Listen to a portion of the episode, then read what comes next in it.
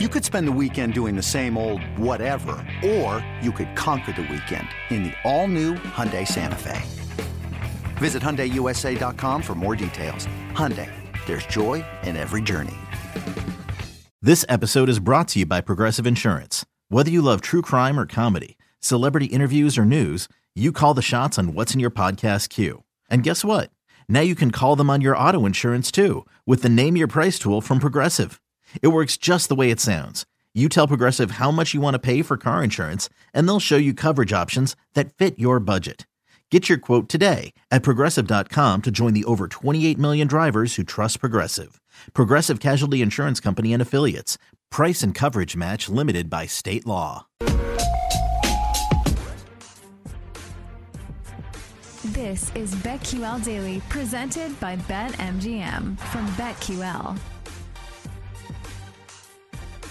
Welcome back to BetQL Daily, presented by BetMGM. Eddie Gross and Joe Ostrowski here with you. Let's get back to the NFL. One quick note pertaining to Lions and Packers on Thursday night. The Lions running back David Montgomery, left tackle Taylor Decker, both of them will be playing tonight against the Packers.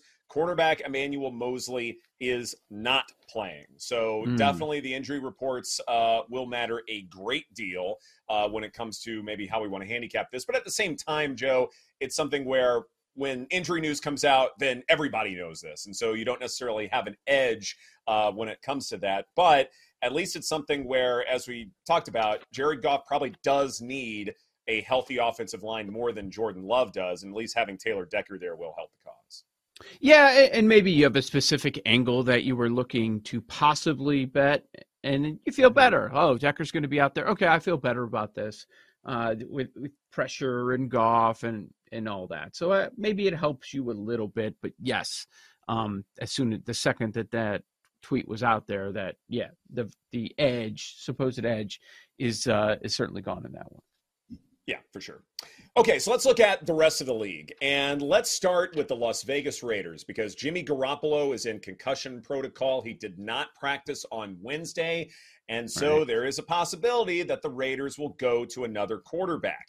Will they go with Brian Hoyer or will they go with the rookie Aidan O'Connell? Joe, this is one of those deals where if I were a head coach of, say, an NFL team, I am probably likelier to go to a rookie because I want to know what I have in them if it's if he is a rookie who I could expect significant playing time from down the road. So if it were me, I would pick Aidan O'Connell in this spot. But mm-hmm. the problem is, and maybe this is just a bias, but after what we saw as far as in-game decision making was concerned from the Raiders on Sunday, I just don't know if I trust that organization in general now. And if they go with Brian Hoyer, I think that's ultimately a bad sign. And maybe I should take the other side when I'm betting on that contest. I want to take Vegas in the points, but I don't want to do it if it's Hoyer out there. See, right. a lot of these coaches, they they have this idea that okay, this is the depth chart, and we have a better opportunity if I just go with the guy that has some experience. You know, the flip side of that is you know there isn't Hoyer upside. That's how I would look at it. There might be O'Connell upside, and you know what? It could also be a dumpster fire. But find out right away. Find out if he's ready to go for it right now. Uh, McDaniels is now the favorite to be the first coach fired, so nobody here is. Uh, and that happened after his decision making on Sunday night.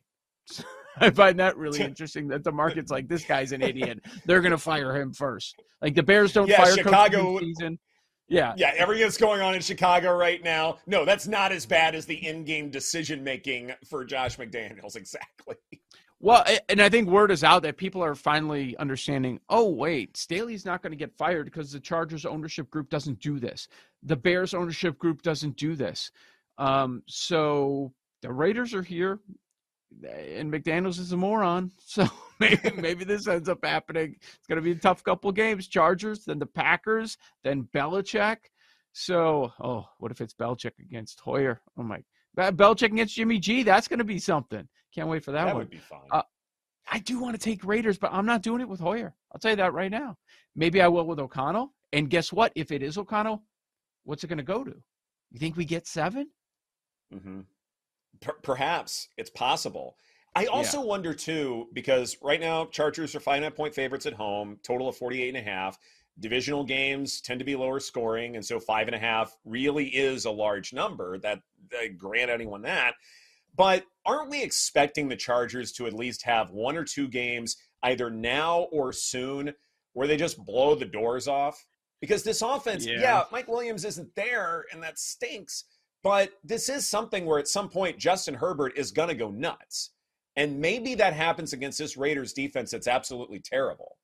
I don't know if it will happen this week, but we can't be waiting much longer before that quintessential, hey, Justin Herbert is a top five quarterback in the NFL kind of a game.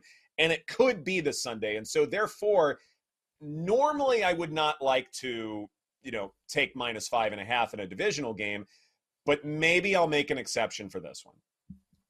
So this is the one when Josh Jacobs gets right, correct? Probably. Yeah. Yeah. This is they just rely on him a little bit more. Yeah, that's exactly what they're going to do. They're going to, and it doesn't mean that the Raiders are going to cover with that, but just I'm saying props wise, you know, people that have been upset with him in fantasy after being the rushing leader a season ago, off to a rough mm-hmm. start in those first few games. But uh, I'll remind you, the last two weeks it was Buffalo and Pittsburgh, so a much much softer matchup here at the Chargers. Yeah, I, am torn until we get some clarity on the quarterback situation.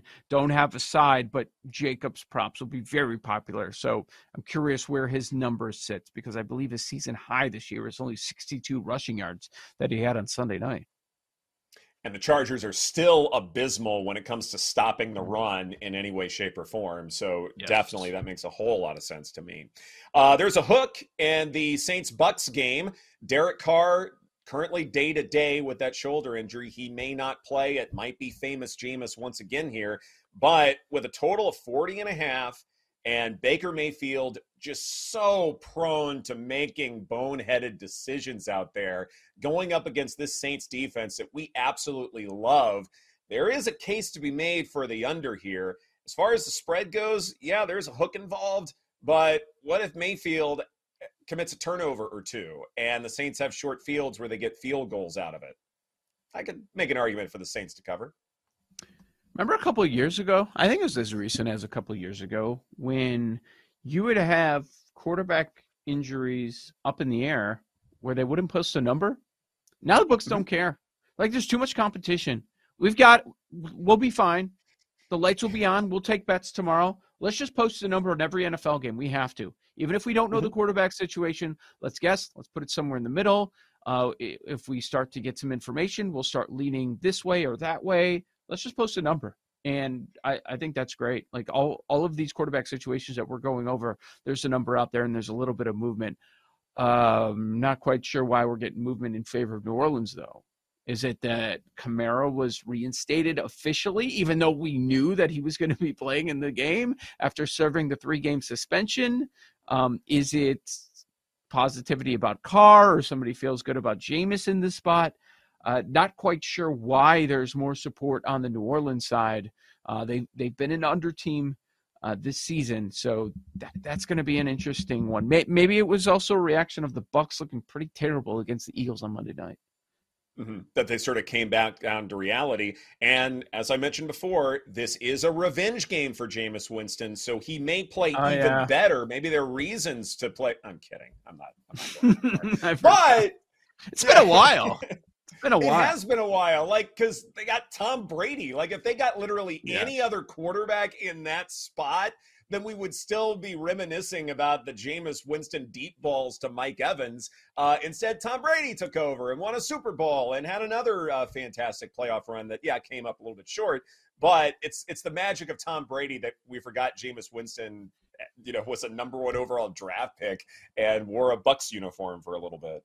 With threats to our nation waiting around every corner, adaptability is more important than ever. When conditions change without notice, quick strategic thinking is crucial. And with obstacles consistently impending, determination is essential in overcoming them. It's this willingness, decisiveness, and resilience that sets Marines apart. With our fighting spirit, we don't just fight battles, we win them. Marines are the constant our nation counts on to fight the unknown. And through adaptable problem solving, we do just that. Learn more at marines.com. Hey, it's Kaley Cuoco for Priceline. Ready to go to your happy place for a happy price? Well, why didn't you say so? Just download the Priceline app right now and save up to 60% on hotels. So, whether it's Cousin Kevin's Kazoo concert in Kansas City, go Kevin, or Becky's Bachelorette Bash in Bermuda, you never have to miss a trip ever again. So, download the Priceline app today. Your savings are waiting. Go to your happy place for a happy price. Go to your happy price, Priceline. Right. Yeah, I'll never forget the 30-30. Never forget yep. it. It's an unbelievable season. oh, that was special. Just special. Uh, but yeah, I, I think the Saints, uh, you know, playing the points, I think that's fine there. Uh, just because, I mean, yeah, it is a little bit juiced uh, in the Bucks direction, but Baker Mayfield can make some bad plays and can make some boneheaded decisions, and maybe we're due for a game like that fairly soon. And even when Tom Brady was uh, the gunslinger for Tampa Bay, like even when they were heavy favorites, New Orleans would still find ways to just smother him. And that defense has been so consistent for so long now. I wonder mm-hmm. if that means something when, especially you're dealing with a top heavy offense like Tampa Bay has, where Mike Evans, he is the offense there's really nothing else in terms of uh, team air yard share, things like that. He's no run game show. No yeah. run game whatsoever. It is Mike Evans or nothing there. And so, at least if the Saints, and look, we like that secondary too. We like all levels. If they contain Mike Evans, they contain the Bucks. Yep, hundred percent. Um, have we ever seen a situation where an 0 3 team is is favored by four on the road? Because we have that in Minnesota. like, it's wild. Oh, I love those I, one possession games. Yeah, I'm not. Look, Minnesota getting points, coin flip. Okay, fine. I'm there because they always play a one possession game. We know all about that. I was hoping this was going to be an Andy Dalton game. It doesn't look like it's going to be an Andy Dalton game. I would be taking the Panthers as a home dog if it was Dalton, mm-hmm. but it's but uh, they stated yes. Reich said tracking towards starting is Bryce Young, the rookie, after sitting this past Sunday in the Seattle Seattle game. Minnesota is this going to be their first one? Let's start there before we get to the point spread. Mm-hmm. It, do they win this game? I'm not there. I don't think so. I don't. I don't no. I, I don't I, think you're wrong. I like Justin Jefferson too much. I, I just like him too much to where there there will be some play that he makes late in regulation where Minnesota pulls this off. Now, the four, yeah. you know, again, we'll get to the spread shortly, but that is intriguing to me, but it's not swaying me as far as like, you know, is there Carolina money line uh, value available? I am nowhere near there, Joe. It, it moved uh, from three and a half up to now four. It's a very public spot. People can't get enough of the Vikings, even though they haven't won and they're visiting a team that also hasn't won. They have identical records ATS, both of them 0, 2, and 1 on the year. That's really interesting. Bryce Young, like, you want to see, listen, it's so early, but this is a matchup where he should have some success. He should. Yeah like early in, in the first few games he really struggled and you know statistically he's bottom three in just about every category. Like you want to see some success at home against a horrendous vikings defense because everybody else is pretty much scoring at will against them. There's a reason why the Vikings are blitzing so much because they don't necessarily trust the pass rush uh, in and of by itself. That the helpers need to come in and sort of clean things up. Yeah, part of that is the defensive identity. I understand that, but part of it too is they just don't trust you know your regular four to be out there or three to get sent and be able to get home they don't trust that at this point so it mm-hmm. is something where if you have a quarterback who can withstand the blitz and find an open target that way then good things are going to happen so I do think it's something where Carolina can cover the number regardless of who the quarterback is, but it yeah. is going to be this work in progress where it's not the most comfortable of situations, but four is a lot for a home dog to me, especially against Minnesota, you know, with that defense. And look, there's much to like about the secondary options for Kirk Cousins. He's mm-hmm. played well so far. And at the same time, this Carolina defense can be good in spots. So it's not like something where Justin Jefferson won't get his, he will, but will everyone else get theirs as well? Probably a little more pessimistic in a matchup like that for uh, you know something like that to go down.